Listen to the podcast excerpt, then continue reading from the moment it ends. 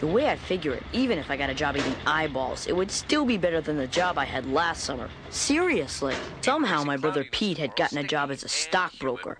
Ellen was teaching old people how to air swim. And me, I ended up on Route 34 cutting the longest, stupidest lawn in the world. It's a dog eat dog world, baby.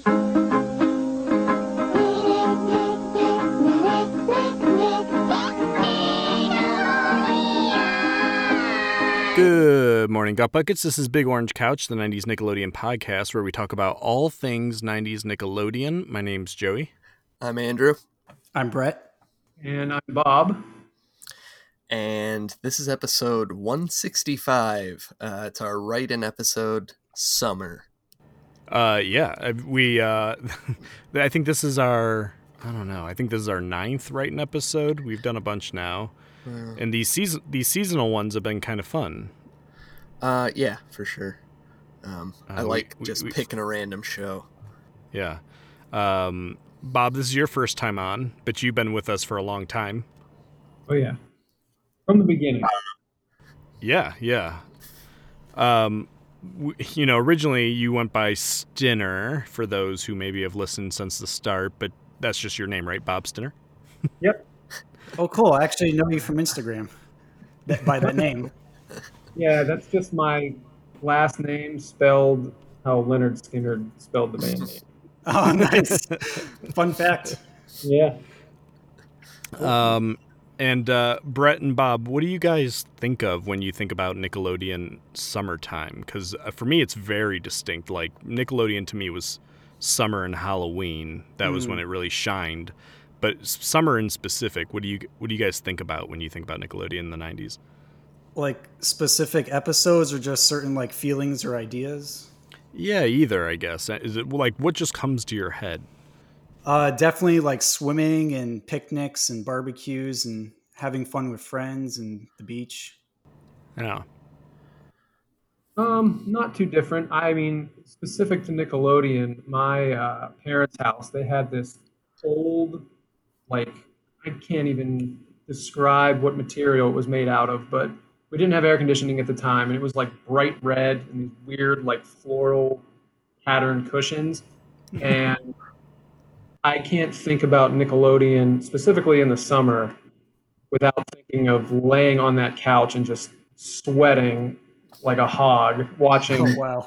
watching That's You know, that's so interesting because I mean, obviously the show's called Big Orange Couch, but yeah, I kind of have a distinctive relationship with the couch I watched 90s Nick on as well. There's like this uh, forest green futon in the basement. Um, and I just guess I guess I do kind of just associate laying on this thing uh, and watching Nick. I don't know. What about you, Andrew? Is there a couch? Uh, I don't think so. Uh, we just went through um, a couple couches, I think, but like I can't. I don't have um, one couch that I spent all my time on. I guess. What about a lawn chair? One chair. I mean, you you had the situation that you had a TV in your bedroom. Yeah. So you you could watch Nick from the luxury of your bed. yeah. Uh, I uh, Is that too much information? that one. Information? no, no. I'm just trying to imagine Andrew's room right now in my head. Probably looks like Doug Funnie's room or something. Uh, yeah, man. I remember get like the first TV that I, I got in my room as a kid. That was like an incredible mo- moment. Maybe too Yeah. big a moment for me. You know? That's a big Yeah. moment for a lot of kids. Yeah, definitely. It was like a rite of passage when you got older is to get a TV Yeah. in your room so that you could watch cartoons or whatever. what about you, Brett? What was your what was your space? What what were you watching Nick on? Uh, it was definitely in the basement because we had this like nice finished area that was kind of like a living room. And, you know, after a few years of remodeling, we managed to get like a big screen down there. So, you know, just pop a Nick DVD into it and kick back, relax, and pretend that no one knows that I'm there and just watch a few episodes in one go. Yeah. it was fun. Well, cool. Uh, the the uh, the task here was, of course, you know, pick whatever show you want, uh, but make it summer themed. Uh, and Nickelodeon did this extremely well. Uh, Yeah. Just a ton of iconic um, summer episodes. Is there any in particular for you guys that you really remember fondly, like summer themed Nick episodes? For me, it was definitely Splashdown. That always stuck Yeah. out in my mind as like that Adult Swim big public pool, and then Pete doing that like legendary cannonball into it. Yeah, it's so good. Yeah. Adult Swim. Yeah, very relatable. yeah. I'm not sure. I'm, I'm assuming that this is a summer episode, but the the Doug where he um, makes everybody like help him cut grass or whatever, and to buy something, but then he takes them to the amusement park. I think. Oh yeah, that was Yeah. the skateboard one. Yeah. Yeah, that that that's does great one. feel like a summer episode. Uh, I'm not sure if it is, but if, if cutting grass and skateboarding all feels Yeah. very summery. Mm. Yeah, just going out to have fun in the sun. Really. Yeah, for sure. Um, well, uh, we got four, I'm sure, uh, juicy stories lined up here. uh, Andrew, do you want to kick us off? Sure. Um, I'm just gonna jump right in. You guys stop me when you know what uh, show this is. I think it's gonna happen pretty quick. Oh, Uh, okay. All right, this one's called School's Out. It's the last day of school before summer break at Hillside, and Ashley is telling Courtney. Wait. Yes. All right, keep going. Sorry. yeah, uh, 15 is the name of the show. Oh, right. The legendary 15 that everyone talks Yeah. about so much. L- l- legendary is the word. Yeah. Just felt felt ripe for the picking for uh, summer.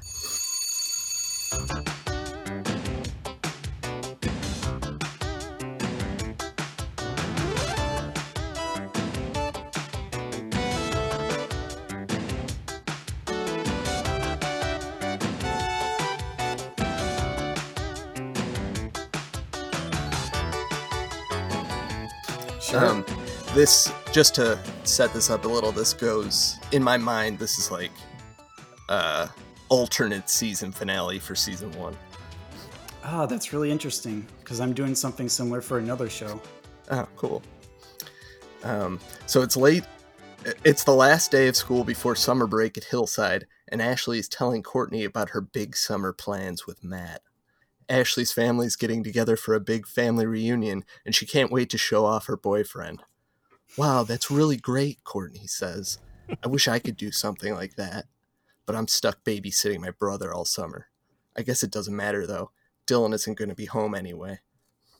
Overhearing the conversation, Brooke and Kelly act like they're gagging, and Brooke says, It must be nice to be so perfect. She would say that. So Brooke tells Kelly that the two of them are going to spend the entire break by the pool, but Kelly reveals that this year she has to stay at her aunt's house in the States. Well, what am I going to do? Brooke asks.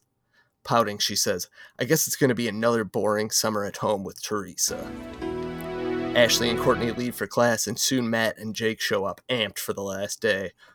You ready to go camping next week? Jake asks. Are you kidding? Matt says. This is going to be the best trip of our lives. Have you told Is Ashley? all this happening? Yeah. Is all this happening at school, right? Yeah. Oh, This okay, okay, is before okay. uh before like school starts for the day. They're out in the hall. Okay, gotcha. Um have you told Ashley you aren't gonna make her family reunion at yet? Jake asks. No, but she'll understand, Matt says. When Brooke and Kelly overhear, Brooke says, Looks like this summer's just got a lot more interesting. oh yeah. Nice tagline. Um, so, so later, Billy is telling Courtney how great this summer will be, having the house to themselves. But when Olaf pulls Billy away for one last chess game for the year, Courtney vents her frustration to Jake about having to watch her little brother all summer. Running back for his English book, Billy overhears his sister complaining and he storms off. Meanwhile, over at the Avalon, Brooke and Kelly find Ashley studying and they sit down in the booth behind her. Uh, they accidentally let the news slip about Matt's camping trip next weekend, and when Ashley hears, she's so upset that the camera zooms in and dramatic music plays. dun dun dun. She's upset because she didn't know about it. No, she's upset because yeah, yeah, you got it. Okay. okay. My bad. um, so back at school, Billy and Dylan are hanging out on the couches, and Billy says, "Can you believe her? If she doesn't want to hang out with me, she doesn't have to. I'm not a little kid, and I don't need a babysitter. I wish I had a cool place like yours to stay at." I can't help you, kid. Dylan says as he strums his guitar. Oh, he's too cool. He's too cool. Just I'm gonna be on. I'm gonna be on the road with the band this summer. Teenager Teenagers in Love is touring the country. Wow, that's so cool, Billy says. Hey, maybe I could come with you guys. You know, help carry your equipment. Hey, nobody touches my axe, Dylan says. Besides, Is it acoustic or electric guitar? uh, electric, I believe. Oh, Gotcha. That'll definitely up his coolness factor. Yeah. Uh, when Matt gets to the Avalon, he sits in Ashley's booth and grabs one of the, her fries, and she tells him he should have asked. Geez, sorry, Matt says. What's your problem? when were you going to tell me about your camping trip? She asks. Oh, that, he says. I swear, I was planning to tell you, I just didn't know how. Well, thanks so much for worrying about my feelings. it's just You're really week- nailing. You're really nailing this. Uh, this 15 vibe. Yeah, it's like an actual episode. I just need the popcorn. I don't know if you're. I'm, don't know if you're having characters repeat what they'll happen in the last scene enough, but yeah, I mean, I, I made it a little less repetitive, I think, than an actual uh, story description. yeah, you're trying to make. Yeah, make it good. Yeah. Yeah. Um, it's just one weekend. We can spend the rest of the summer together. What's the big deal? The big deal? Ha! Nothing. Just forget it. Have fun with your friends. As she picks up her books and storms off, Matt yells, Ashley!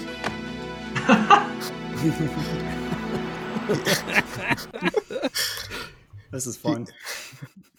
Yeah, this is fantastic. Thank you. Uh, Matt sulks in the booth, eating the rest of Ashley's fries, and the camera pans to Brooke and Kelly sitting at the bar, smiling at each other maniacally. at the end of the school day, Olaf and Teresa say their goodbyes and reveal that they won't be returning to Hillside next year.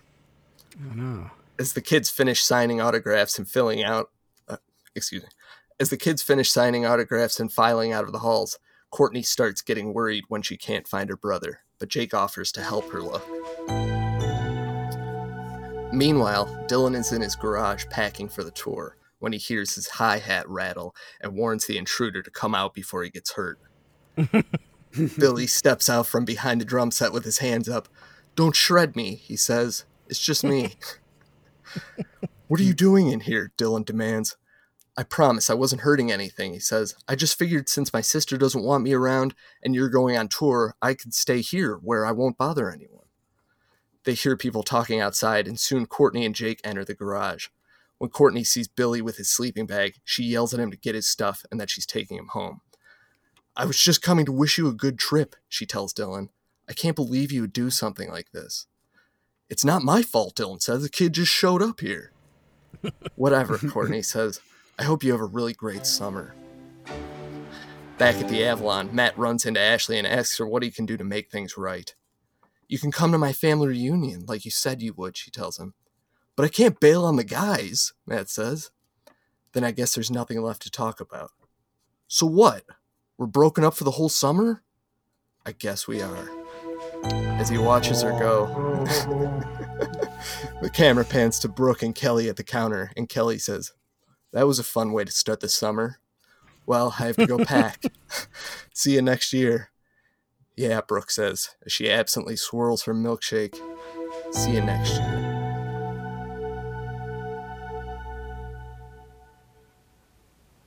Next time on 15. Yes. Upon discovering that Kelly and Jake won't be coming back to Hillside, Matt and Brooke form a new friendship, and Ashley can't help feeling jealous. Dylan is back from the road, excited to see Courtney, but over the summer, she and Jake have become more than friends.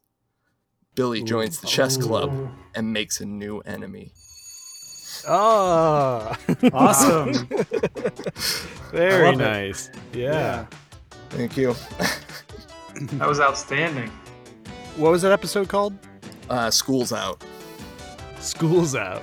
Yep. I was uh, yeah.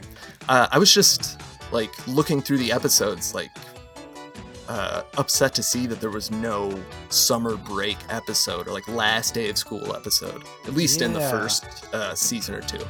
So that um, you know, just wanted to see it. Just started clicking. There you go. Fill in the gap.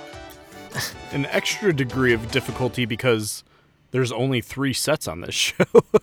Oh, yeah. like you can't just have them go walk around or Yeah, you know what I mean. it's it's it, it it has to just be them dialoguing about what summer's going to be like. yeah, yeah.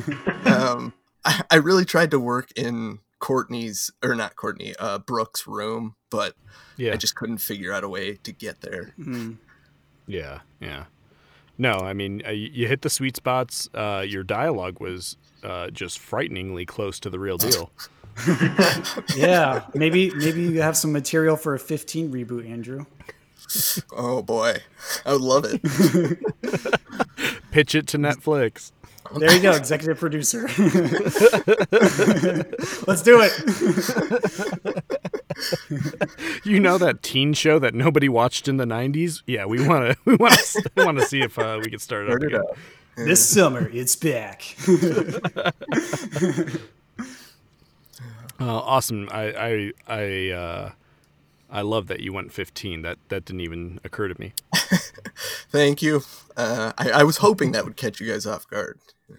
It did. I, I almost thought it was Hey Arnold because of the hill in the name, but then I was like, Ah. wait, I better not make a fool of myself. Glad I didn't. Yeah, I, I s- exact same thing went through my head, and I was completely taken aback that you went with 15. So yeah, good choice though. It's a Thank real you. gem. Glad you guys liked it. cool. Does that mean I'm up? I think you're up, Bob. Okay. Um, I'm going to um, hold the name of the episode until the end because it basically gives it away. So Ah. Cool. you uh, you guys tell me if you can uh, when you know what uh, what show this is. This might okay. We start off in Clarissa's room. I think I got it. yeah, so we're yeah, so we're there. Just keep going a li- just keep going a little bit. Uh, it, we- we're like we're, we're zoomed in on Clarissa. Just behind her is the window, and she looks really concerned. She says, "Hey, what's going on? I'm sure you're doing better than I am because I'm smack dab in the middle of a gargantuan problem, and I'm really not sure how to fix it. I just can't figure out what to do." You see, other than Sam, there's only one other living thing that has been with me through everything for as long as I can remember.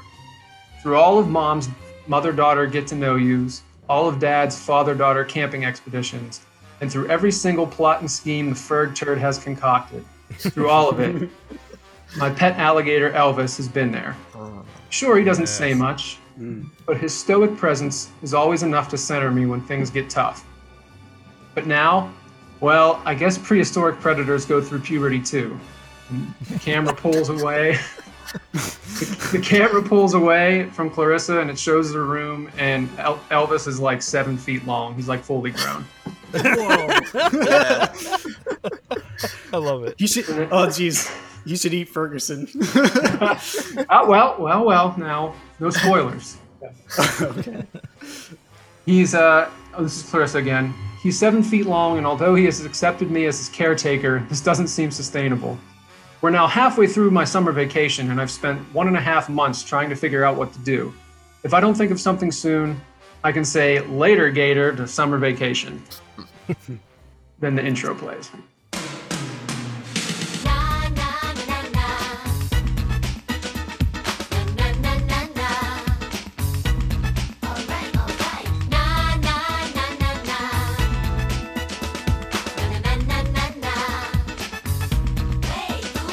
Come back to Clarissa's room, and she's sitting at her computer, you know, programming whatever it is she does, and then clank, the ladder hits the window. Hey, Sam.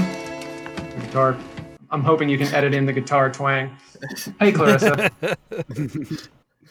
Careful when you come in. Move very slowly. And then she turns to Elvis and says, Easy, Elvis. It's Sam. You know Sam. And then Elvis just kind of looks up at Sam and then turns back to look at the wall because he can't really move. So Sam hops off the apron and steps over very gingerly over poor Elvis. So was your dad able to get in touch with his friend at the zoo supply place? Sorry, Clarissa. He talked to him, but he can't authorize that large a tank to a non-approved non-zoo entity. Oh, well, thanks anyway, she says. Then Sam asks if she has given any more thought to what he suggested a few weeks ago, back when Elvis first started his growth spurt. She says that she has, but she can't come to terms with not having Elvis around. And Sam reiterates that he knows that it would be hard for Clarissa to set Elvis free, but thinks it would be best for him. Just look at him, Clarissa. Every time I come by, he's just staring at a different wall. And here I kind of like envisioned four or five different shots of him just kind of like rotated, looking at different walls, you know, like not really moving because he can't really Yeah. move. Nice, nice touch. So she enters the room and says, Clarissa, sweetheart, oh my God, obviously startled by the size of Elvis. Clarissa, is that Elvis? No, Mom, it's Chuck Berry. Clarissa, I'm sorry, Mom. Yes, it's Elvis. He's gotten a little bigger, and I don't know what to do about it. Sam reiterates that he thinks they should release Elvis into the wild. Janet says, Here? Do you think there's a natural habitat for alligators anywhere around here? Well, sure. After all, we are in the sunny state of I just don't know if that's the best idea, Sam. And she interrupts him. Elvis has been a part of Clarissa's life since since forever. After she kind of frets about Elvis, Janet eventually tells Clarissa that she may be able to help her, as she believes she might be able to borrow a tank from the Angel from the Angel Island Chuckwalla display at the museum slash library where she works. I can't I can never remember which it is. Hmm. so then after that she leaves and Marshall comes in. Hey sport, I heard your mother shout. What's all the exci- excitement about? Oh my holy smokes, is that Elvis? Sam, perplexed, looks at Clarissa and says, Have there been multiple alligators in your house that I haven't known about? yes, Dad, of course it's Elvis, and he just keeps growing. I mean, he's enormous, Clarissa. He wasn't anywhere near this big the other day. And she says, Well, let's recap. And this is one of those um, like montages where she kind of like dictates over like Yeah. you know, things that are going on. The first sign of trouble was a few weeks ago when I came home from school and Elvis had flattened his castle. So then it's Elvis laying in the little kiddie pool with the sand on top of the little castle, just totally flattened. Marshall says, Oh, right, that's when I built him the tank. Right, that didn't last long though. When Jody came over for a girls' movie night, she freaked when she saw him and ran out. Poor Jody, she hasn't been back since. We haven't been able to talk about Dylan and Brenda at the spring dance. I had to oh, I had to pitch the whole tank, but thanks, Dad. And then there's a shot of Jody running out and Elvis like with his head through one side of a tank and his arms and legs through the sides and his tail sticking out the other. Um, and then Marshall says, "No problem, sport." And then he says, "Wait a minute, is that why we got that letter from the homeowners association about all the glass in the garbage?" We can't say for sure, Dad. Let's keep this focused on Elvis, shall we? Then she says, Now I've resorted to him just sitting on the floor, but I don't know, Dad. I can't believe that's good for him. Well, you know what? I've got a great idea, he says. Marshall reveals that he will design and build a habitat for Elvis in the backyard. Really, Dad? That's a great idea. Sam interjects, I don't know, Mr. Darling. Do you really think that's the right thing to do for Elvis? I mean, we live in, Sam, anything a man or precocious teenage girl puts their minds to, they can achieve. Again, interrupting him. I'll start on it now, sport. Thanks, Dad. Marshall exits. Sam again implores Clarissa to consider releasing Elvis. She tells him that this predicament has ruined half of her summer vacation and that if she releases him, not only will the second half be ruined, but the rest of her life will as well. Will be ruined as well. I don't know how this could get any more difficult.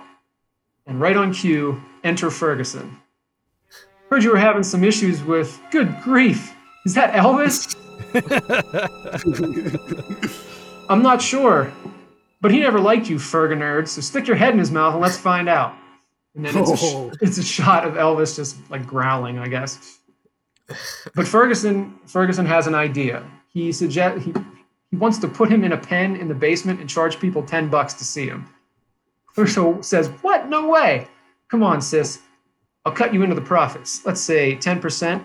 That could really make a dent in your car funds. And more importantly, it will help me pay for travel and board expenses for the Genius Future Millionaire seminar next month. Beat it, Ferg Brain. It isn't worth turning Elvis into a sideshow. Ferguson says he doesn't see any other solution, so he'll build the pen in the basement for when she comes around to the fact that his idea is the most efficient and profitable. And then for some reason, I have here that it goes to commercial. Um, I don't know why. I, I think because it makes most sense. like the next part makes most sense coming back from a commercial. Coming up next on Nickelodeon, it's Clarissa Explains It All, followed by 15. You're watching. Nick! And now back to Clarissa Explains It All. She says, So here are the options for my poor overgrown pal here. And here we have the uh, computer game sort of montage thing. So Clarissa says, First we have Sam's idea, which is set Elvis free. I can't ignore the obvious that this would probably make Elvis happiest, but won't he miss me? I know I'd miss him. Right now, I don't even want to think about this plan. And on the computer screen, we see Elvis is set free, slinking off into a lake, Sam has a happy face and Clarissa has a sad face. Option two is my mom was going to try and procure an enormous tank for Elvis from the museum where she works. Unfortunately, she told me that when they tried to move the Angel Island Chuckwallas, they got loose in the museum and have caused havoc for a week. And the graphic is little Angel Island Chuckwallas, which are basically like, like lizard-looking things, like iguanas, and they're all running around. And Janet Darling has like a freaked-out look on her face, like just losing her mind. Um, and then our last hope, my dad is designing a habitat for him to build in the backyard. And if that doesn't work, there's option four, but I just couldn't do it. And the uh, graphic is, it's like a, it's a swanky alligator bachelor pad in the backyard. Elvis is lounging on a beach chair with a drink with an umbrella in it, while Clarissa, smi- Clarissa smiles and waves at him as she walks by. Oh, I, I did the, the voiceover part for the option four, but the option four with um, for Ferguson's idea is Elvis chained to the wall in the basement as Ferguson cackles and collects money from visitors. um, so Marshall, after she's done talking about the computer program she did, uh, Marshall comes in and tells her that he just can't get the proportions for the habitat right. Says, I can't fit the castle in if he wants room to roam, and if I'm to give him an umbrella to shade himself from the sun, on really hot days, there's no way we could fit in the mini moat. There's just not enough room. Sorry, sport. Oh, but Dad, sorry, kiddo. Well, can't we take out a wall? Maybe dig up a tree or two, move him to the front yard? I'm sorry, Clarissa. I think you know what you have to do. As he exits, Ferguson shows up, smugly ready to escort Elvis down to the basement. Yeah, sis, come on. I've got $200 in pre sales and a line around the block. He fans a thing of money, breathing in the fresh scent of the greenbacks. That's enough, Ferguson. Oh, Marshall didn't leave. Sorry. Sorry about that. That was my fault. He's, he's still there. That's enough, Ferguson. But, Dad, we could be rich. Clarissa starts to panic as Ferguson's demands kind of like echo around her, and she's kind of like freaking out. And the camera zooms in on her, and it spins around until she finally says, Just beat it, Fergazoid. And then it cuts to her in, a, in her room without Elvis, and she's writing in a notebook. Oh, after a second, she looks up and speaks to us. And she looks like she's re- dressed to go swimming. And she says, It was a tough decision, but in the end, I think I did what was right. In a way, it was selfish of me to think I could hold on to Elvis his whole life. I know my buddy is where he belongs, lounging at the bottom of a lake. After all, alligators can live between 30 and 50 years, and that's just way too many summer vacations to miss, and I think he understands. Clarissa walks to the door and leaves just before the credits roll. The camera pans to a framed photo of her on her desk with her arm around Elvis. Ah, Oh, that's very sweet. man. Yeah, that was really good. Bob, can I say that I think if I think if that uh, episode existed, it would be one of my favorites. Yeah, that was fun. I'm, well, tell you what, that means a lot. Thank you. that really I- does. I was Yeah, I'm a huge Elvis fan, and I always felt uh, Clarissa. You know, I, I get why they didn't incorporate it, but this feels like a perfect send off. Yeah. Thank you. I wanted to. I mean, didn't you guys? Did you guys mention that on the last or one of the last episodes where they kind of just stopped having him on the show? They just like said that's enough. I think so. It doesn't make sense. Yeah. Um, I, I think it's season one only, right, Andrew?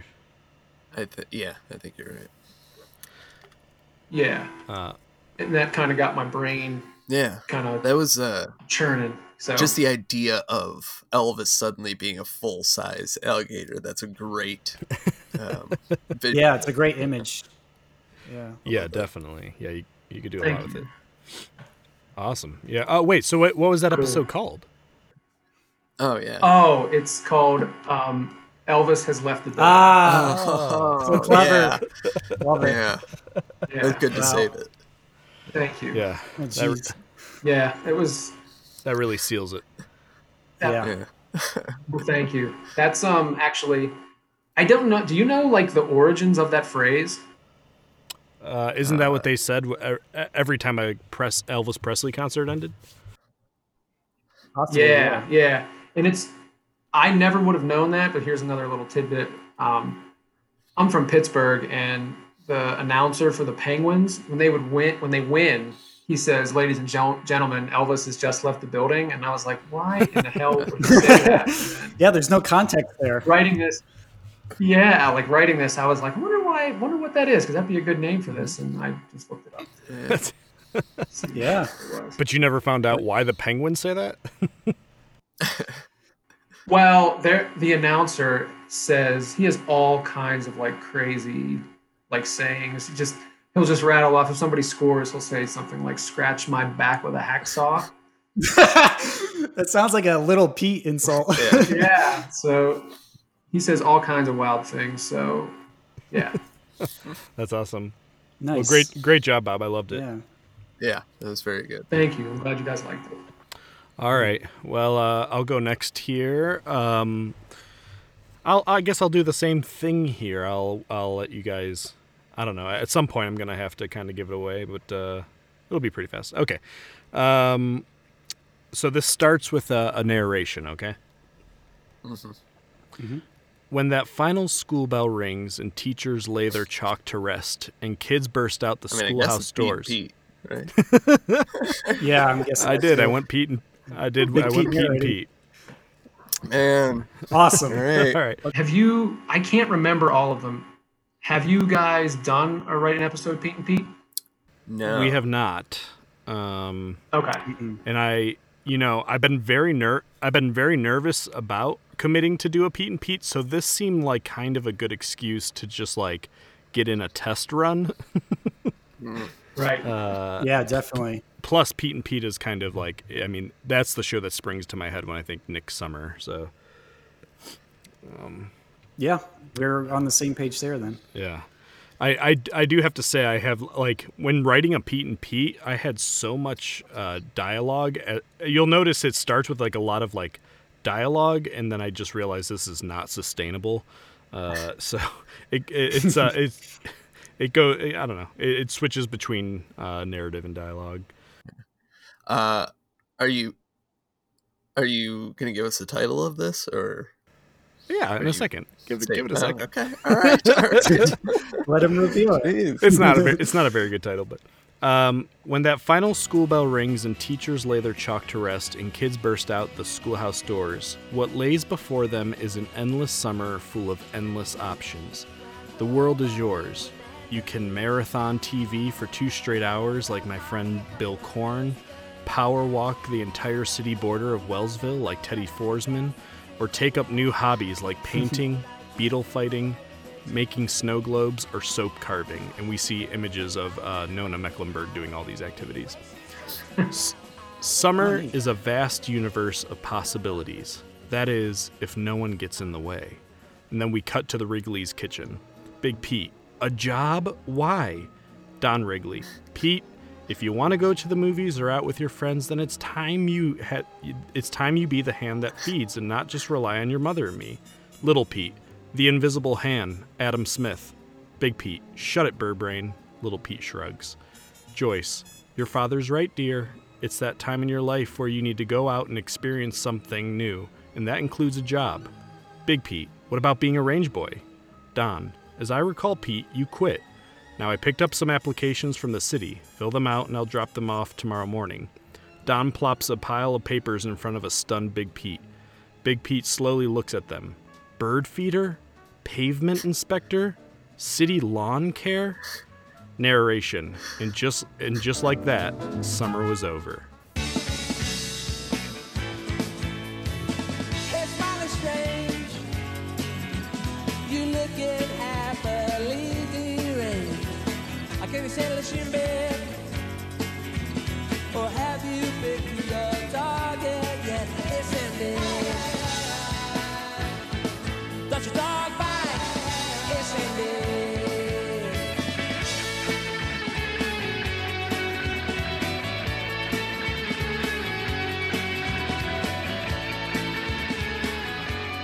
Today's adventure en route uh, en en route um, and I, I should say actually um, so a little bit of a cheat but i actually adapted this uh, off of the pete and pete short route 34 Oh, Oh, nice. okay. That's actually uh, similar to how the big race short was adapted to Apocalypse Pete. oh okay yeah special. I, do you know uh, the Yeah. image there's some images from the short route 34 that's stuck in my head so i'm like you know i want to flesh this out a little bit so uh, that, that's where i'm headed here but Back to the narration. The first day of summer might as well have been my last. I had been sentenced to two months of a summer job. And what was my crime? Being a teenager whose parents had expectations. We see Big Pete and Ellen on the front lawn with Little Pete sitting on the steps looking into a small hand mirror. Ellen is in her ice cream work uniform. Ellen says, Really, it's not so bad, Pete. I like working in the summer. You get to see friends and neighbors, teachers, family, local consumers. Big Pete, maybe you do, but the only thing I'll be consuming is the smell of freshly cut grass. Narration In the 12 applications filled out, the only job hiring under enthused teenagers that summer was the city's landscaping crew. I had landed the most undesirable stretch of grass in Wellsville. We cut to a we cut to a median of grass on a highway, a strip of grass as far as the eye can see, and incredibly high grass. Route 34, an expanse of grass so immense, so dull and tedious it hadn't been cut in years. Little hmm. little Pete looks up from his mirror. As the as the great Edward Bernays once said, human desires are the steam which make the social machine work. Desire the grass, Pete, and the rest will be sweet gravy. Narration. As for my brother Pete, he decided to spend his summer manipulating the elder minds of Wellsville with a new economics and stocks tutorial class. He figured he could make a quick buck while propagandizing his enemies. All this in honor of his newest idol, Edward Bernays. We see a, we see a stock photo of Bernays.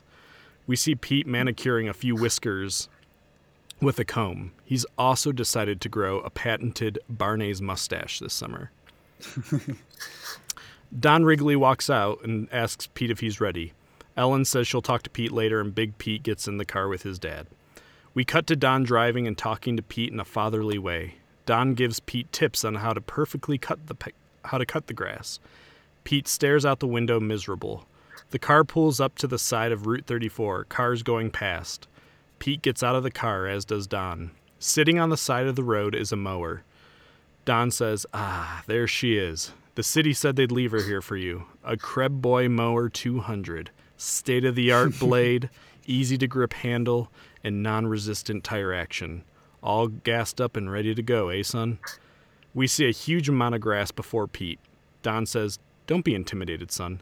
The mower and the grass are lovers. Your job is simply to introduce the two. Big, big, big Pete says, Yeah, yeah, thanks, Dad.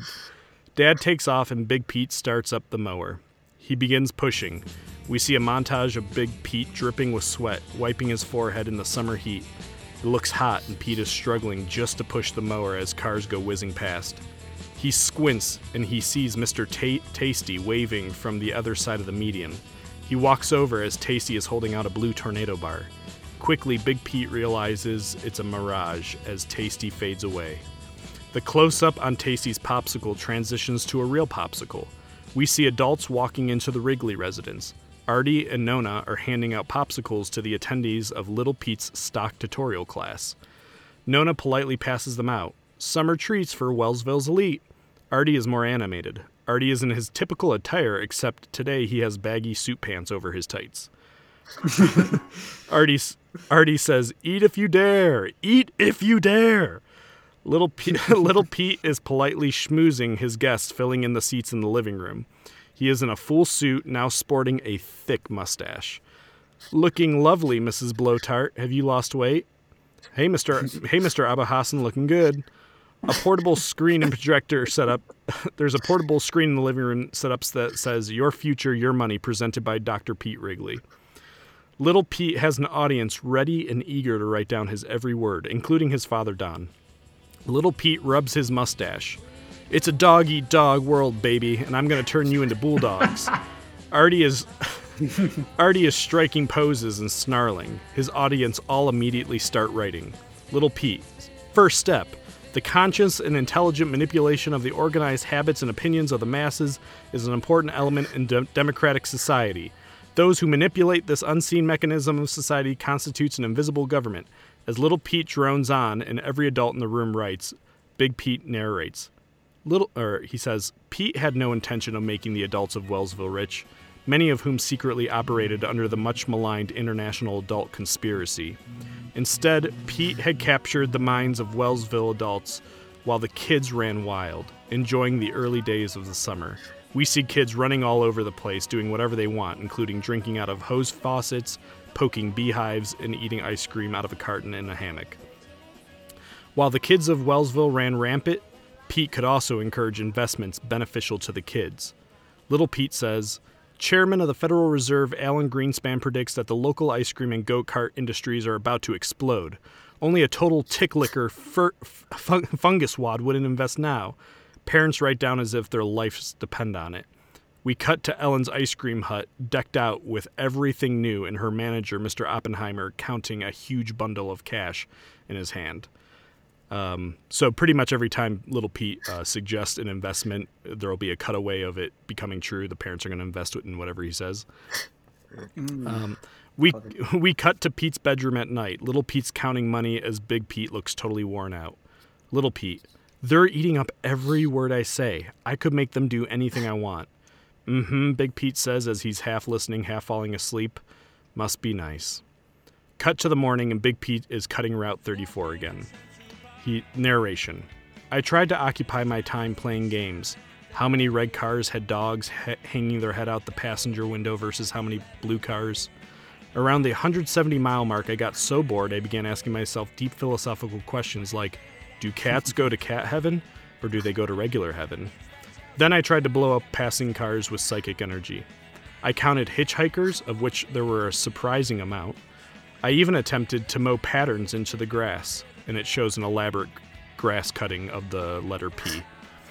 But but all I could think about is but all I could think about is how every other kid in Wellsville was enjoying their summer besides me.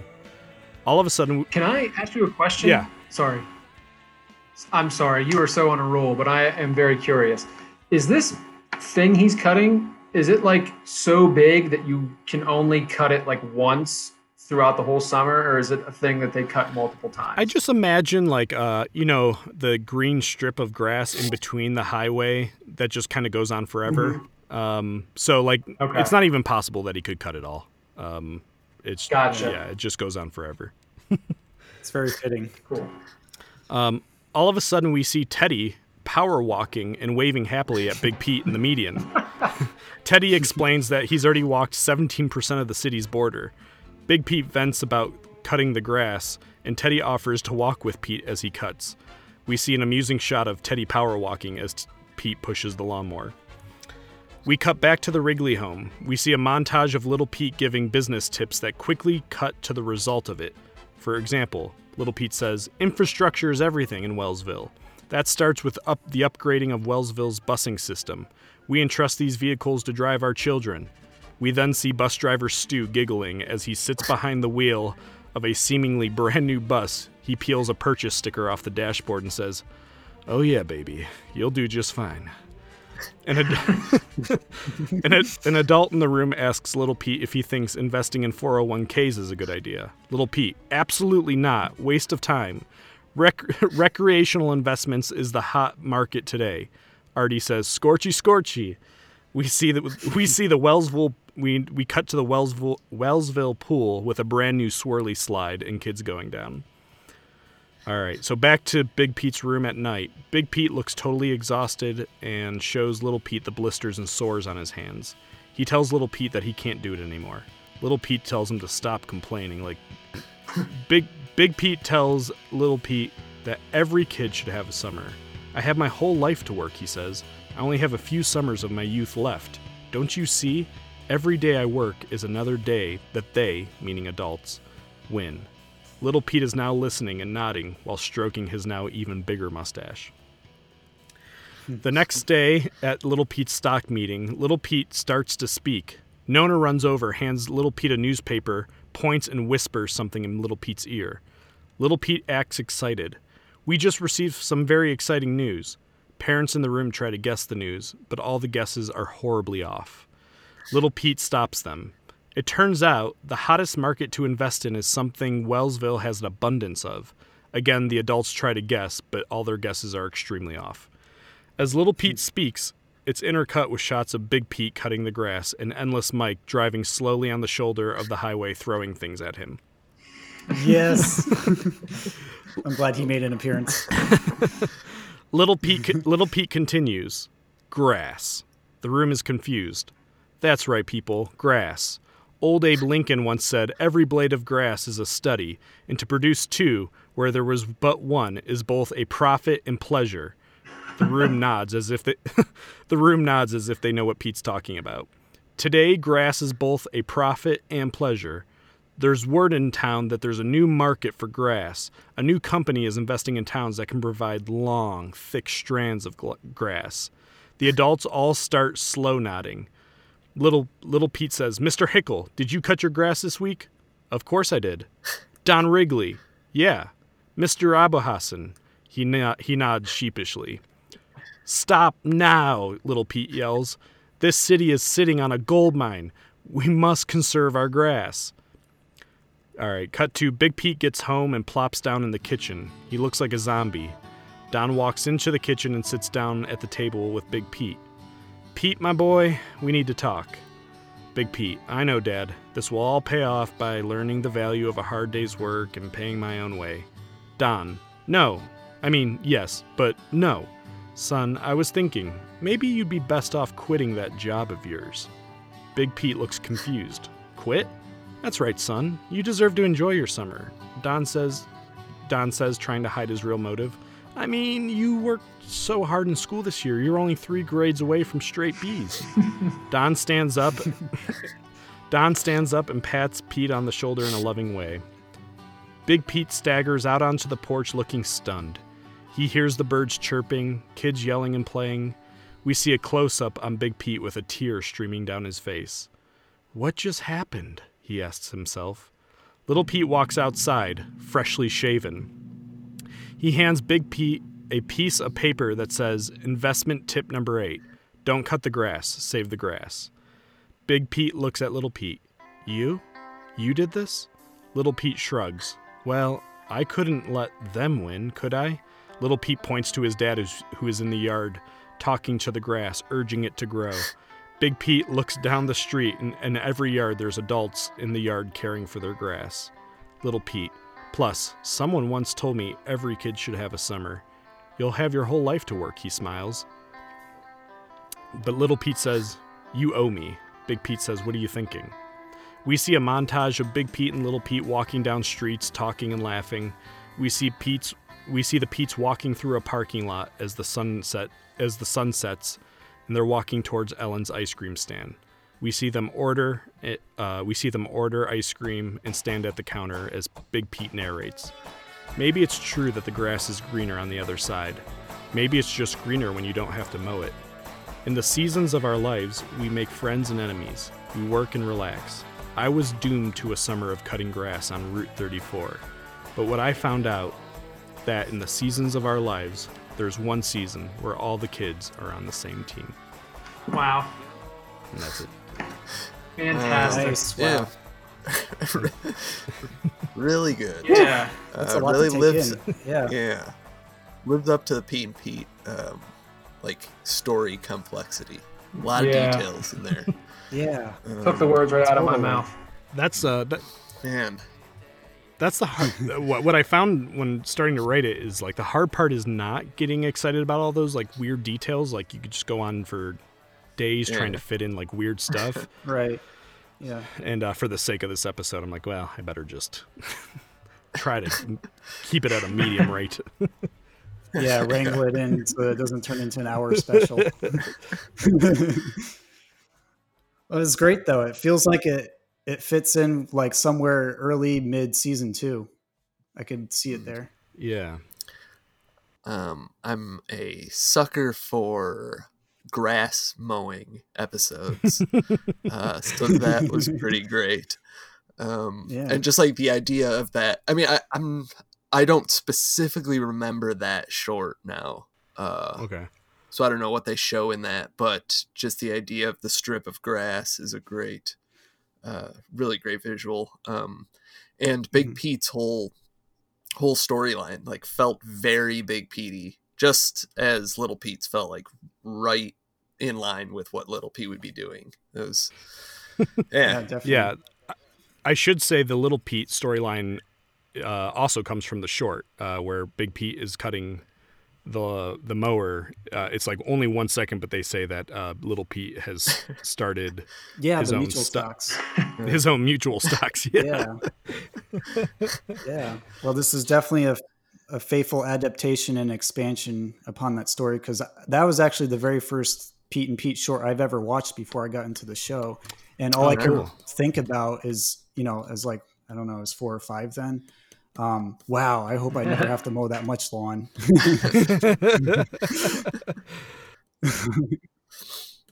I when I was a kid watching Pete and Pete, I never saw like the um like the one brother sweeping swooping in at the end and saving the other one. Like I never saw that coming Right. and I was always like, "Oh, yeah, great" when I was a kid.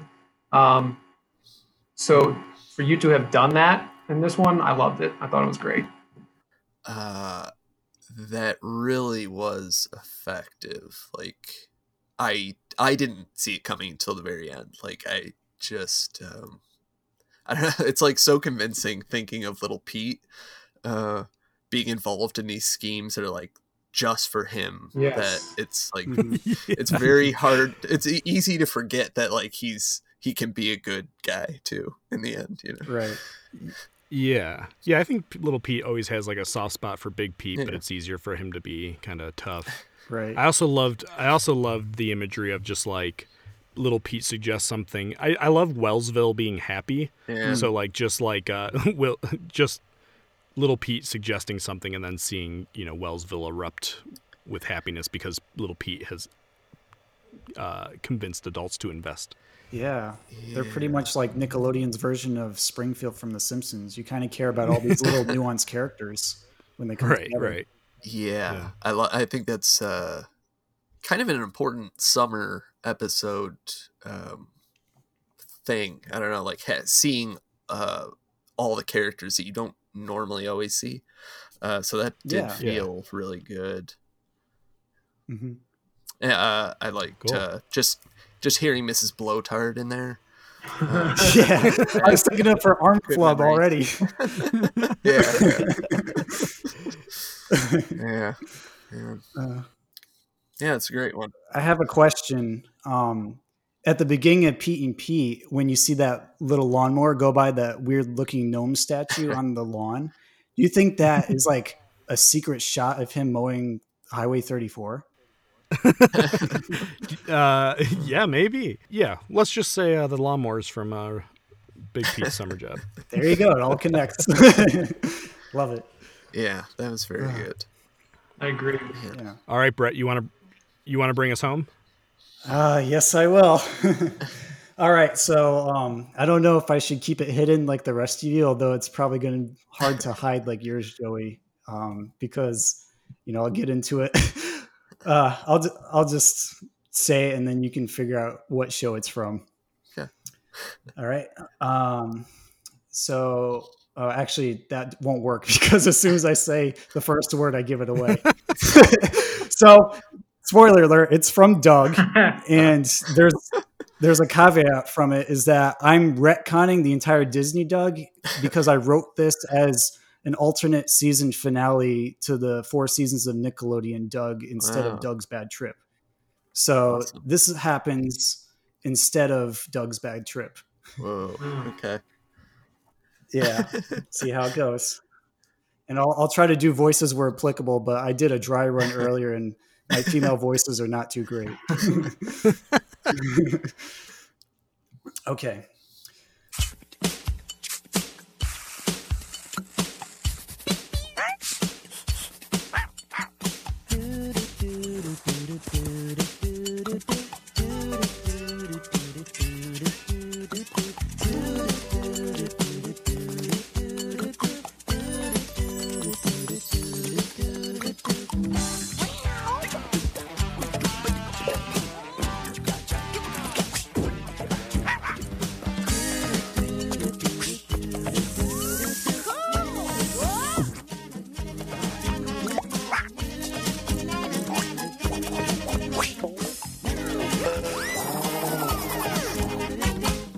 Doug narrates while he sits at his desk writing. Dear Journal, did you ever wonder why people have phobias? Like why kids are afraid of the dark or even afraid to move to a new place? Well, mine's a little different. Mine deals with a phobia most people aren't afraid of. It all started at the Bluffington Beach last weekend. Crossfade to the Funnie family car entering the Bluffington Beach parking lot. Phil enthusiastically shouting, We're here! Another day of fun in the sun for the Funnie family. Doug continues his narration while he helps his family bring their cooler, chairs, and towels to their designated spot on the shore. It was just another summer day, that is, until I got into the water. Only then had I remembered why I wanted to stay home in the first place. Doug enters knee deep into the water carefully. Moments later, a jellyfish hovers around him, and he frantically splashes, fumbling his way back to the shore, shaking from the trauma. Bummed out guitar twang as the camera zooms in on Doug's anxious expression. Cue title sequence with theme music. Da da da da da da da da da da da da da. Doug's ocean of commotion. Da da da da da. I like it. Thanks. So far, so good. Back to the episode. Fade in to Doug wrapped in a towel, sunglasses, and a wide brimmed straw hat as he sits underneath the Funnie family umbrella, watching random locals having fun on the shore. Doug elaborates on his narration. It never dawned on me how much afraid of the ocean I was. Normally, I can handle pools and lakes just fine, but for some reason, whenever I take even one just one step into the sea foam, I clam up. While Doug sits there in his cocoon of some protective gear, a beach ball abruptly bounces off of his face. Boof! Sorry, a voice shouts from afar. Hey, what? Whoops, sorry, I lost my place. Hey, watch where you're throwing that thing. Doug shakes his fist in the air. Didn't mean to startle you, sir, the wind. Hey, Doug! It was Skeeter who threw the stray beach ball. cool setup. Where are you, some sort of beach cocoon? Doug removes his shades. Oh, hey, Skeet. I'm I'm just protecting myself from the sun. You know. Doug reply. I mean, uh, Skeeter replies aloof. Well, when you're done avoiding the rays, let's go swimming together. It'll be fun. Doug thinks to himself, "Swimming? Me? I can only imagine what kind of creatures are ready to attack me if jellyfish were already there waiting to sting me." Cue fantasy sequence. Wow, wow, wow, where Doug approaches the shoreline, only to have a giant monster wave with a mean face threaten to crash into Doug. The wave shouts, What do you think you're doing, puddle jumper? Doug timidly replies with the wave towering over him. Oh, you know, I was I was just going to swim. Maybe splash a little? Splash! Splash! I'll give you a splash that'll blow you so hard out of the water you'll land on the roof of your house. Doug lets out a terrified yell as he runs away from the wave, only to have it come crashing down, sinking him into the deep, dark, watery depths below. End fantasy sequence. Doug shakes off the exaggerated vision. "Uh, Maybe I'll take a walk along the shore for now, Skeet. Skeeter enthusi- enthusiastically replies, Suit yourself, Doug. If you need me, I'll be building sandcastles with my brother Dale. Skeeter waves, running off to rejoin his own family. See you later. Sandcastles. Now there's an idea. Maybe if I build a big enough one, I could protect myself from the water. Doug thought to himself, Hey, Skeet, wait up. Doug loses his hat, towel, and glasses as he dashes towards his best friend in his red and white striped swim trunks. Porkchops looks towards Doug as the towel lands on his head. Phil and Theda are eating sandwiches from the cooler in the background at the umbrella. While Doug catches up with Skeeter, Patty Mayonnaise suddenly blocks his path. Hey, Doug! Oh, hey, Patty. what are you doing here already? Patty, Patty cheerfully proclaims, Me and the others are practicing for the Bluffington Body Boarding contest later today. Would you like to join us, Doug? There are still a few spots left to register. Doug stares blankly at Chalky, Beebe, Connie, and a dozen other kids gliding around the water over Patty's shoulder. Gee, that sounds like fun, Patty.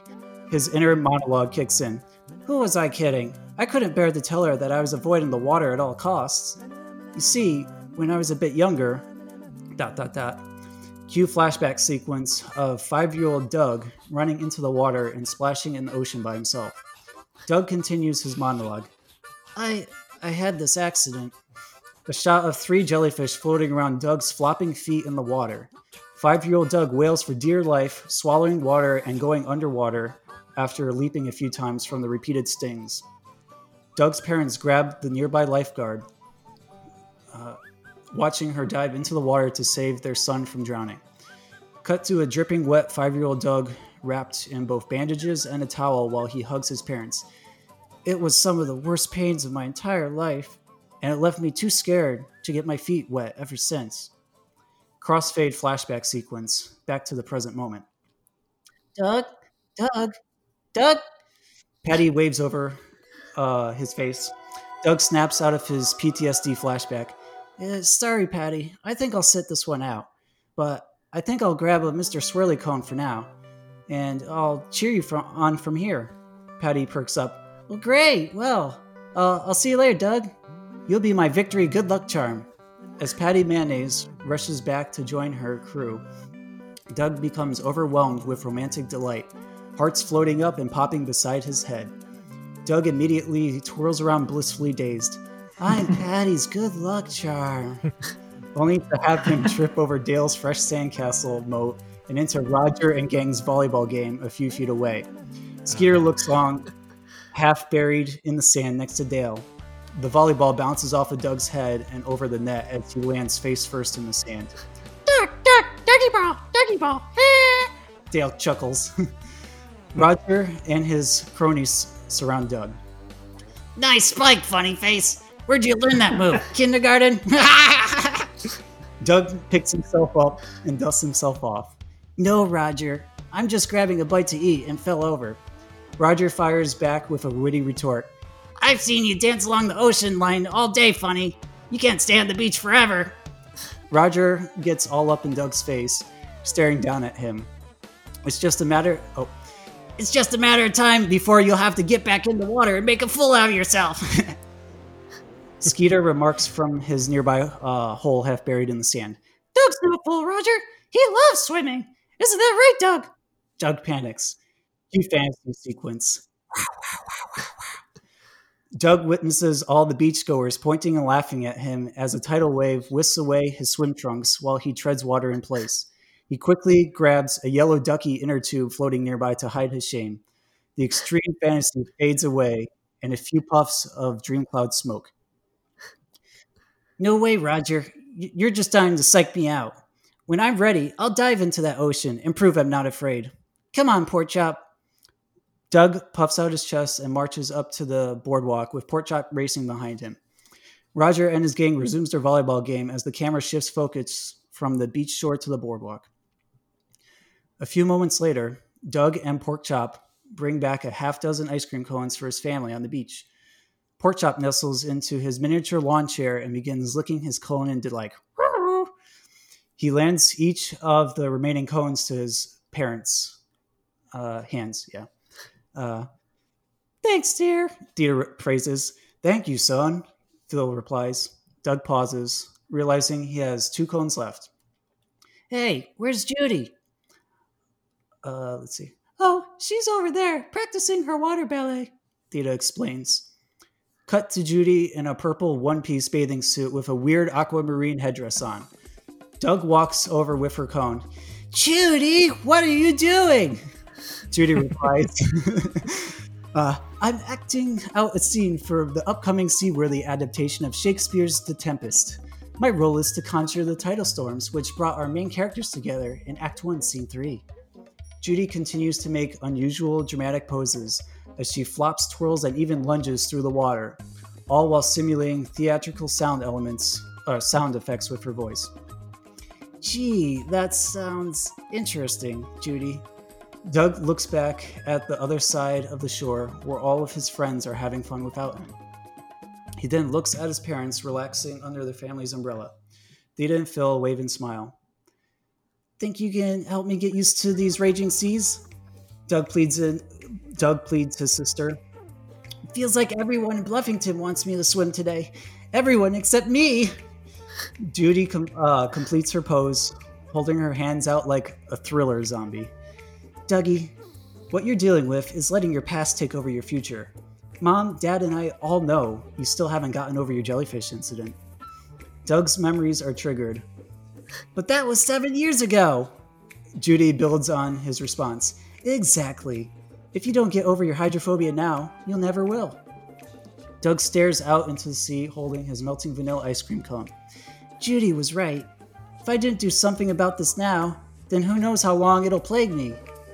Cue fantasy sequence. Wow, wow, wow. Doug revisiting the beach. it's very I could I could listen to a whole episode of you just doing the the uh, swirls. Really good. Yeah. Like the real deal. There, there's a sound clip for you. Reuse it. uh, uh, the show must go on though. Uh, fantasy sequence. Uh, Doug revisiting the beach as an old, decrepit man poking his cane into the water, shaking. Turning to his left, he notices all his friends with water jetpacks, clearing elaborate water ski obstacles, and even Patty winning a trophy signifying her 76th bodyboarding win. Patty holds up her award with glee. All I had to do was dive in, and the waves took care of the rest. Every single time. Patty reports. Soon, photographers, press, and a mob of Lovington students carry her away as a flash captures her portrait on the cover of Wave Rider magazine. While meanwhile, a tiny he- uh, headline photo of old Doug sits in the bottom right corner of the cover. His headline reads Doug crippled by fear. Why did he wait so long to swim?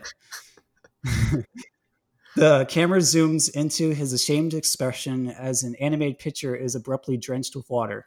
End fantasy sequence. Wow, wow, wow, wow, wow. Doug turns to Judy, now with an empty ice cream cone due to Porkchop licking all the drips directly beneath it without his awareness. All right, Judy, let's do it. His, uh, my friends need me more than my fear does. Judy points to her back uh, bag back on the shore.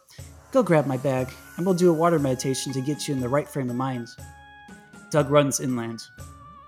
Wipe transition to Doug and Judy sitting cross legged on the edge of the shore with a green toy pail of water between them, as well as a lit incense holder. Both siblings have one palm, palm in the pail water, while the other palm is signaling an okay sign. So basically, a half meditation sign. Um, take a deep breath. Breathe in slowly, hold it, then exhale, Judy instructs. Doug breathes in but coughs due to the stinging sensation of the thick, salty air overflowing his lungs. Judy! Doug calls in a raspy voice. Hush, Dougie, concentrate. Doug regains his form and takes another deep breath, this time smoothly. Close up of Judy guiding his meditation. I want you to envision yourself in the water, swimming. You are age five again. You're having fun. Doug repeats his sister's words. I'm age of five again. I'm having fun. Doug focuses on being in the water in his flashback. Only this time, when three jellyfish approach his feet, he quickly shifts his urge to panic to a state of calm stillness. The jellyfish soon disperse and leave. To his surprise, everything is all right. Hey, Judy, I, I think it's working. Doug proclaims, eyes still shut. It's. Doug opens his eyes to witness a shark fin circling him in the shallow edge of the rippling water. Doug screams, "Ah!" Not a moment too sooner does Roger pop up, revealing the plastic fin on his back. He chuckles hysterically. Very, Oh, very funny, Roger. Doug sternly replies, Oh man, you should have seen the look on his face. Don't eat me, don't eat me. I never said that, Roger. Doug angrily corrects. Suddenly, a bang and some cheering create an uproar nearby. What was that? Doug wonders. Looks like the bodyboarding contest has just begun, Judy states. Bodyboarding contest. I need to get over there pronto. Patty needs me to cheer her on. Doug jolts up out of the shallow water and makes a beeline for the competition area. Judy remains behind with Roger, staring at him with judging eyes. I always thought you were a snake in the grass, but not a shark. Roger is taken aback by her comment, remembering that their past fling together. Cut to Doug running to the competition where other unnamed beachgoers cheer the contestants on. Doug waves his arms and hollers Patty's name. Yay, Patty! Ride that wave like nobody's business. Woo! Thanks, Doug. Patty waves. Connie, Chalky, Beebe, uh, and Patty all catch a bigger than expected wave on their bodyboards, while the others clutter the watery horizon. Connie struggles to maintain her balance and wipes out first, washing up on the shore unharmed. Mayor White is providing commentary for from a grandstand on the beach in his old-fashioned full-body light gray swimsuit. It looks like we're down to our final three contestants, folks. Let's see what daring moves they can do over those rippling curls. Chalky makes a roll, tuck, and spin maneuver, landing square on his wave. Ooh, a very nice trick by Stocky, Chalky Studebaker, Mayor White points out. Some of the other kids attempt tricks, but wipe out one by one. In moments, there are only two contestants left, after Beebe takes a spill from failing to complete a 360 bodyboard turn. Other kids help her out of the water as she quickly drifts to shore. This is exciting, folks. Only two contestants remain. It's down to the fearsome Patty and the steady Chalky. Who will win? Doug continues to cheer alongside Porkchop from the edge of the water. Close up of Patty's leg as she begins to lose her balance, uh, her leg getting tangled in the bodyboarding cord. The cord is too tightly wrapped. She gets lost in the wave and flips, wipes out. Uh, Chalky rides his wave to the finish as the clock tick, ticks down to zero, sticking his landing. While Mayor White announces his victory, Doug has a sinking feeling that Patty is in some serious trouble. Oh no! Patty hasn't come up for air. I have to do something. Porkchop grasps his head anxiously. Porkchop, get the lifeguard. Doug dives into the water just as his canine companion dashes towards the lifeguard tower near the volleyball net. It was now or never, Doug thought to himself. Cue fantasy sequence. Doug once again approaches the menacing tidal wave with the mean face. Back for more, puddle jumper. The wave mocks in a gritty, uh, mocks in a gritty guttural tone. Out of my way. Doug commands, growing a giant fist and sucker punching the wave into nothingness.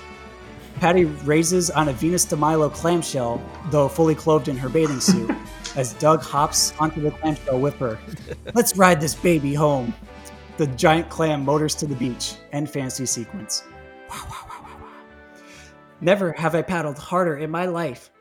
But when the people you care about are in most danger, no amount of fear can or will stop you from saving them. While Patty sinks to the watery depths below, Doug reaches for her with every ounce of strength.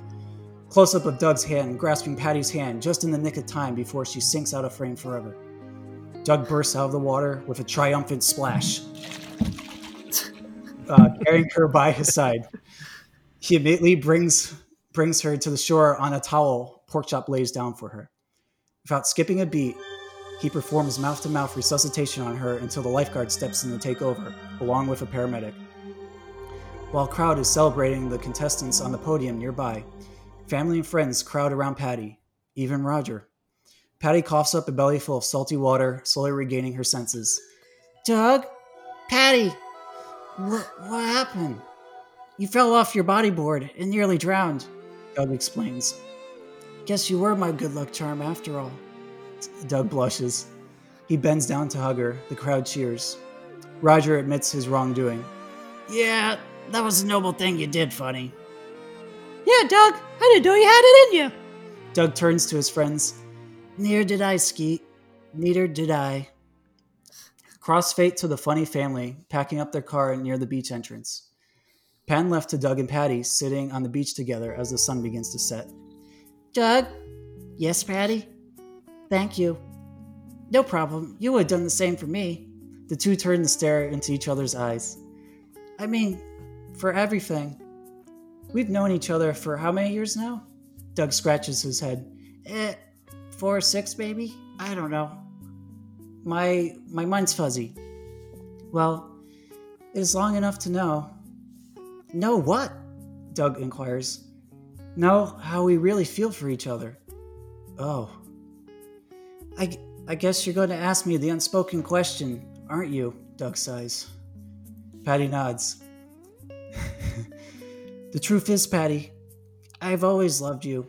From What? the very first. Come on, just let me finish. Okay.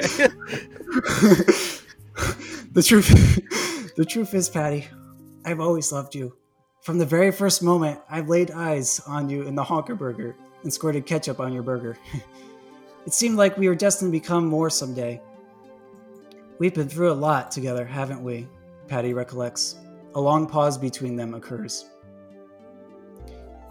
You know, I was I was secretly awaiting the day you'd tell me, Doug. You were? Doug is genuinely surprised. You're such a sweet and caring guy. You're always there when people need you for advice. You're highly creative and you'll do whatever it takes to help others, even if it may involve a sacrifice. Doug and Patty lean in closer. Patty Ah! grabs Doug. Pat- Patty grabs Doug's hand. That's the Doug I have and always will know. I have a feeling I'm going to upset you very, very much, Joey. Do you want me to finish or end it there? Nick, no, you got to tell your story. Okay. Doug and Patty share a deep, heartwarming kiss. Pork Chop comes to get Doug since Funnie families leaving the beach. Patty and Doug walk hand in hand to their family's car. Doug's narration. It's funny to think after all this time, my fears have been controlling me. Not just with water, but with everything. It's plagued my imagination. It's gotten me into more trouble that I can think of. I can count journal entries even. But if there's one thing Thea has taught me since moving to Bluffington, it's this never let it run your life, ever. Because there is a world so much more exciting and beautiful behind that fear. If we just try and see it for what it is. No need to get caught up in, in head fantasies anymore. Now that I have this, there's no need. Cut to the point of view of Doug's hand placing a photo of Patty and Doug as a couple together on his desk. In his other hand, he holds his closed journal for a moment and determines where to throw it in the trash or store it on his bookshelf. Reverse angle of Doug holding up his journal. He places it into the camera, blacking it out. Goodbye, friend, for now. And that's the end of the episode. Oh. The season finale. The series finale, right? Very- Series Yeah. finale, yeah. It really felt like a finale. It like Yeah. had Yeah, the, for sure. like the bigger events happening. You know, Patty almost Right. drowning. Yeah. It, I don't know how it ended up this way because I was writing this while I was on the beach at the 4th of July, but Wow. the more I, I poked into it, the more I was like, you know, Doug has always been in the friend zone during the Nickelodeon run and even into the Disney run. Maybe I'll throw him a bone. Uh, Wow. Yeah, yeah. Yeah, that that was uh, yeah, epic. Thanks. Um, I tell you, when you write seven pages, you don't think it uh, ends up as long as it is. I think that was definitely a full episode, not a half one. Well, that's Oh, yeah, okay. You got to send you got to like that. send off Doug in a in a big way. Yeah. I like I like the how he puts the putting the notebook on the shelf is the final shot and it blacks it out. I really like that. Yeah. Thank you. That image. Yeah. Yeah, because I know I thought it was cool that you know he'd always start out writing in the journal, and then for once he's like having this coming of age passage where he doesn't have to rely on it as much to uh, share his feelings now that they're out in the open. Yeah. Yeah. Uh, also, Yeah, just good. wanted to mention a couple tiny details that I really liked. Uh, pork chop eating his ice cream cone when he's daydreaming. uh, Yeah, and, and uh, Mayor Quimby's uh, uh, bathing His suit. old-fashioned yeah, yeah, swimsuit, yeah. that was good. yeah. Thank you. I tr- I tried to write them you know as nuanced as possible from the show, and Yeah. it seemed to make sense. Yeah. Is he the he's the the vote for me guy, right? yes, always Yeah. about the vote for me, and I probably should have thrown one in there for good yeah. luck. Yeah, I was gonna ask you to do one. Yeah, I, I'm sorry. I to- it totally slipped my mind when I wrote it. It can be like as he hands the trophy to Chalky. right, right as Doug and Pat, right as right as Doug and Patty kiss, he just leans over and goes, "Vote for me." Yeah, and hands him like one of the Mayor White pops, uh, lollipops. what a buzzkill!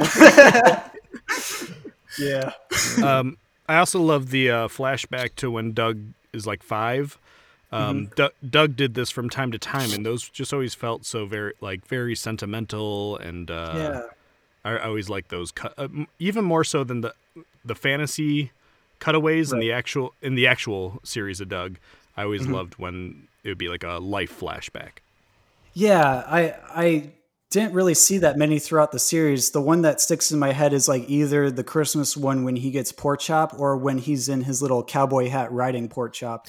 And I felt, you know, it's nice to see Doug at a different age for a point, so we can see how far he's come, you know, since that point. Yeah. Definitely. Yeah. Now, uh, this question's for everyone but Brett. Okay. Du- Doug, Doug and Patty kissing. Yeah. How do you guys feel? Do you want to go first, Andrew? Uh, sure, sure. um, I Because that, I mean, that that's the big Oh, moment here. man, I like it Yeah. for the series finale. Um, though, man, I though I did feel myself like wishing there was something that would like stop it at the last moment, Mm. uh, just Mhm. interrupt them. Um, not you know, I don't know. I, I'm I'm okay with it. It was it was good for a finale. It feels maybe a little. I don't know. Shoehorned. No, no. It, it it really does feel good. It's just like comes down to like how do I feel about Yeah. them? Yeah, yeah, Yeah, I, I No, know it- what you mean. It, yeah, it works. It totally works in the story. I think uh, in Brett's story, but the Im- Yeah, it's more like the timeline. image of uh, Doug and Patty in my head kissing makes me like Yes. s- squirm. Yeah. I mean, they came close in the date when they went to the movies together. So, They did. and yeah. this happens after that timeline wise. Yeah. Yeah. Um, so Calvin and Hobbes, right before they ended, I think somebody put this in maybe a cartoonist in another newspaper or, or a newspaper somewhere, or maybe it wasn't a newspaper at all because I was very young, so I don't know. But there's like a fake final Calvin and Hobbes Uh-huh. strip where, um, and I don't know if anybody has seen this, um, where it implies that Calvin they put him on some sort of medication, and and he like doesn't imagine Hobbes anymore as Oh, being No, animate. Gosh. that is dark. And that yeah, it's not it's not it's not like like weird or anything. It's just like yeah, this new medicine my parents had me on. He's like doing his homework. He's like Oh, behaving, and then like in the final in the final panel, it's just him and Hobbes. And when it's usually when it's just him and Hobbes, Hobbes is you know Yeah. alive. But in the final panel, this fake fin- this this fake final uh, strip, he's just a stuffed animal. And that's how I feel about like Patty and Doug kissing, like Joey said. Like it's just like, whoa, you know, it's just it's very weird. However, it does fit. Yeah. It does fit. Yeah, if if it wasn't a series finale, I wouldn't have put it in. I would have been like another tease so that we can just leave our imaginations wandering. But considering the position that it's in, the gravity of the episode, and also that I'm retconning Disney's Doug, it seems like a good place to end forever. Yeah, and I, I hope I hope that didn't come off as like this like scathing critique. No, no. Like I think it was very. I'm very open to Okay. criticism as long as it's constructive. Uh, that's just where my Sure. my head was at when I was forming the script. Oh, I, li- I like it just in the sense that Makes it's got me really thinking. I mean, I'd never. Yeah, that's true. I yeah, never- like where do they go from here now that they're a couple? How do they act around each other? How did their friend dynamic act? You know? Yeah. Yeah. Brett, you're gonna have to write a follow up, uh, like you know, Doug, D- Doug twenty years later. What? what? Uh, I, I could. They haven't rebooted the series yet, although they're working on Rugrats. yeah, so, Doug all grown up. And that and that was Doug's Ocean Commotion. Is that right? Doug's Ocean of Commotion. Doug's Ocean of Commotion. Yeah. Correct. Really, Yeah. really, really thoughtful and uh, just like a lot of parts to really kind of latch on and be like, oh yeah, that feels like Doug. So I Yeah. really liked it. Yeah. Oh, thank you very much. And uh, I don't know if you any, any of you noticed it, but that little Judy line that she says to Roger, that was in reference to like when Roger was head over heels for Judy and like tried to give her flowers and stuff. Oh yeah, yeah, yeah. Yeah, so it's like a little jab at him for being that way. Yeah. That's cool. That's a, I mean, uh, it was a perfect summer episode too. But I almost love the idea of writing episode series finale, like write a. Yeah, that's good a point. idea. Yeah. Yeah. because it's a it's a totally different process where you have to think of like everything that's happened so far and somehow lead into it and tie things up in, Yeah. in a way that seems appealing. Yeah, yeah, for sure. And, and most of these shows didn't get a formal, like you know, nowadays every show that's a major show gets a series finale. Right. And most of these shows didn't really. If they did, they didn't take it too seriously. But most didn't get one at all. yeah, definitely. Like um, one that comes to mind is like, you know, either Tale of Night Nurse for Are You Afraid of the Dark or Saturday for Pete and Pete. Those are good episodes on their own, but I don't know if they feel like complete ending episodes for a series. You know? Right. Yeah, Yeah. definitely. Uh, Bob, Bob's yours. Yours could have been a series finale had Elvis stuck around. Oh yeah. Yeah. Yeah, he could, could have been. Um, I wasn't even thinking about that when I did it. I just thought that the image, I was just thinking the image of a full-grown alligator in a in a teenager's bedroom was funny. But yeah, it could be. Yeah. Do you know what um Elvis made me think of full grown size? Two Nick moments. Uh, one is, you know, when you were mentioning the the tank for him, all I can picture is like crazy Aunt Gretchen from Rocko, you know, Filburt's relative, stuck in that thing. And also when Arnold frees Lockjaw from the aquarium. Both kind of sentimental for me, anyways. Aquatic. Yeah, love. Yeah, love that Arnold. Yeah. Yeah. Well, th- those were. Uh, I highly enjoyed all those stories. Uh, Yeah, great job, a lot of everyone. fun. A- And and and, four four different shows. I mean, we don't communicate prior to what shows we're picking, so I was glad we got some variety. Yeah. Yeah. Me too. Yeah, it was fun to share all these. Yeah. I was worried I was going Um, to do the same thing as someone else. So, I know it's uh it it pains me every time we do one of these. I'm like, oh, because I think the the the Halloween one scarred me. Both Andrew and I did Hey Dude, which is like, how on earth do both of us do Hey Dude for Halloween? Too much Ernst. it really it really was. It was too much Ernst at the time. Um, Yeah. So I always get a little panicky, but at the same time, you know, the odds that your story is going to be the same are so slim. Yeah, sometimes it just works out like this time. Yeah. Yeah. Perfect. Um, well, Andrew, what are we doing next time? Uh, next week we're going to talk about our top uh, summer episodes from any shows. Yeah.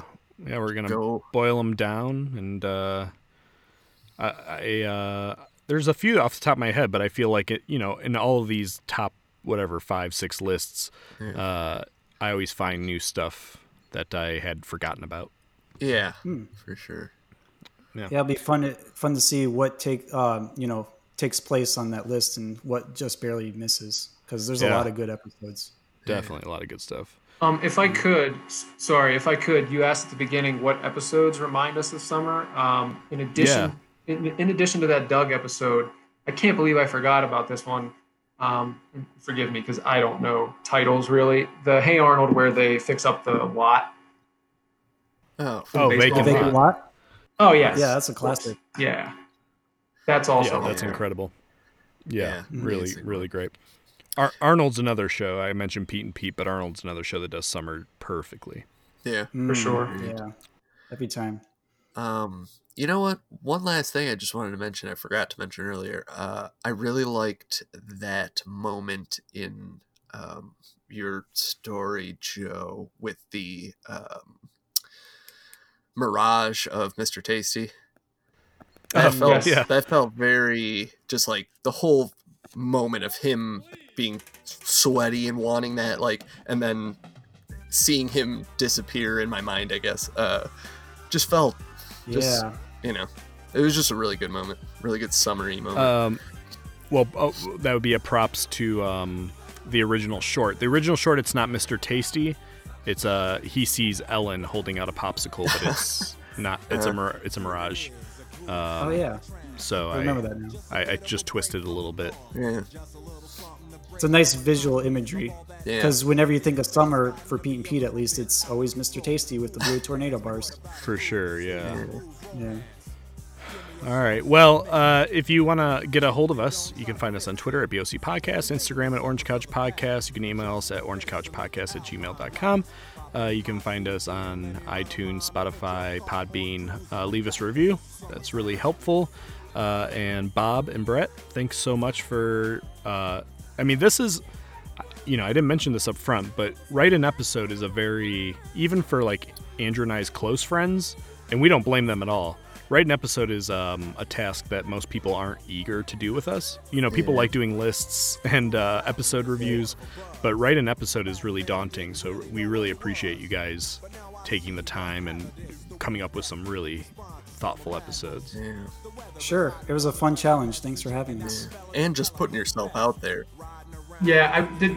Yeah, I just wanted to, off of what Andrew just said. Um, I was terrified. let's just let's just put that out there into Me the, too. into the universe. that was really scary, but um, no problem at all, and I would love to do it again. cool yeah you guys nailed it Thank you. um well uh it was great having you and we hope we'll see the rest of you next episode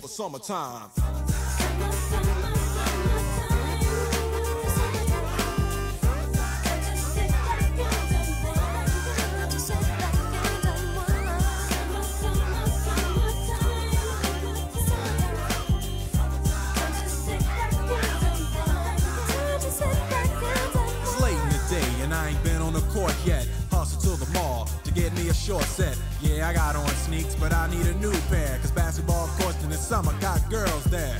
The temperature's about 88. Hop in the water plug, just for old time's sake. Break to your crib, change your clothes once more. Cause you're invited to a barbecue to start at 4. Sitting with your friends as y'all reminisce about the days growing up and the first person you kiss. And as I think back, makes me wonder how the smell from a grill can spark up nostalgia. All the kids playing out front, little boys messing around, but the girls playing double dutch. While the DJ spinning a tune as the old folks dance at your family reunion. Then six o'clock rolls around. You just finished wiping your car down. It's time to cruise, so you go to the summertime hangout. It looks like a car show. Everybody come looking real fine, fresh from the barbershop and fly from the beauty salon. Every moment frontin' and maxin', chillin' in the car, they spend all day waxing, leaning to the side, but you can't speed through two miles an hour, so everybody sees you. There's an air of love and of happiness, and this is the Fresh Prince's new definition of summer madness.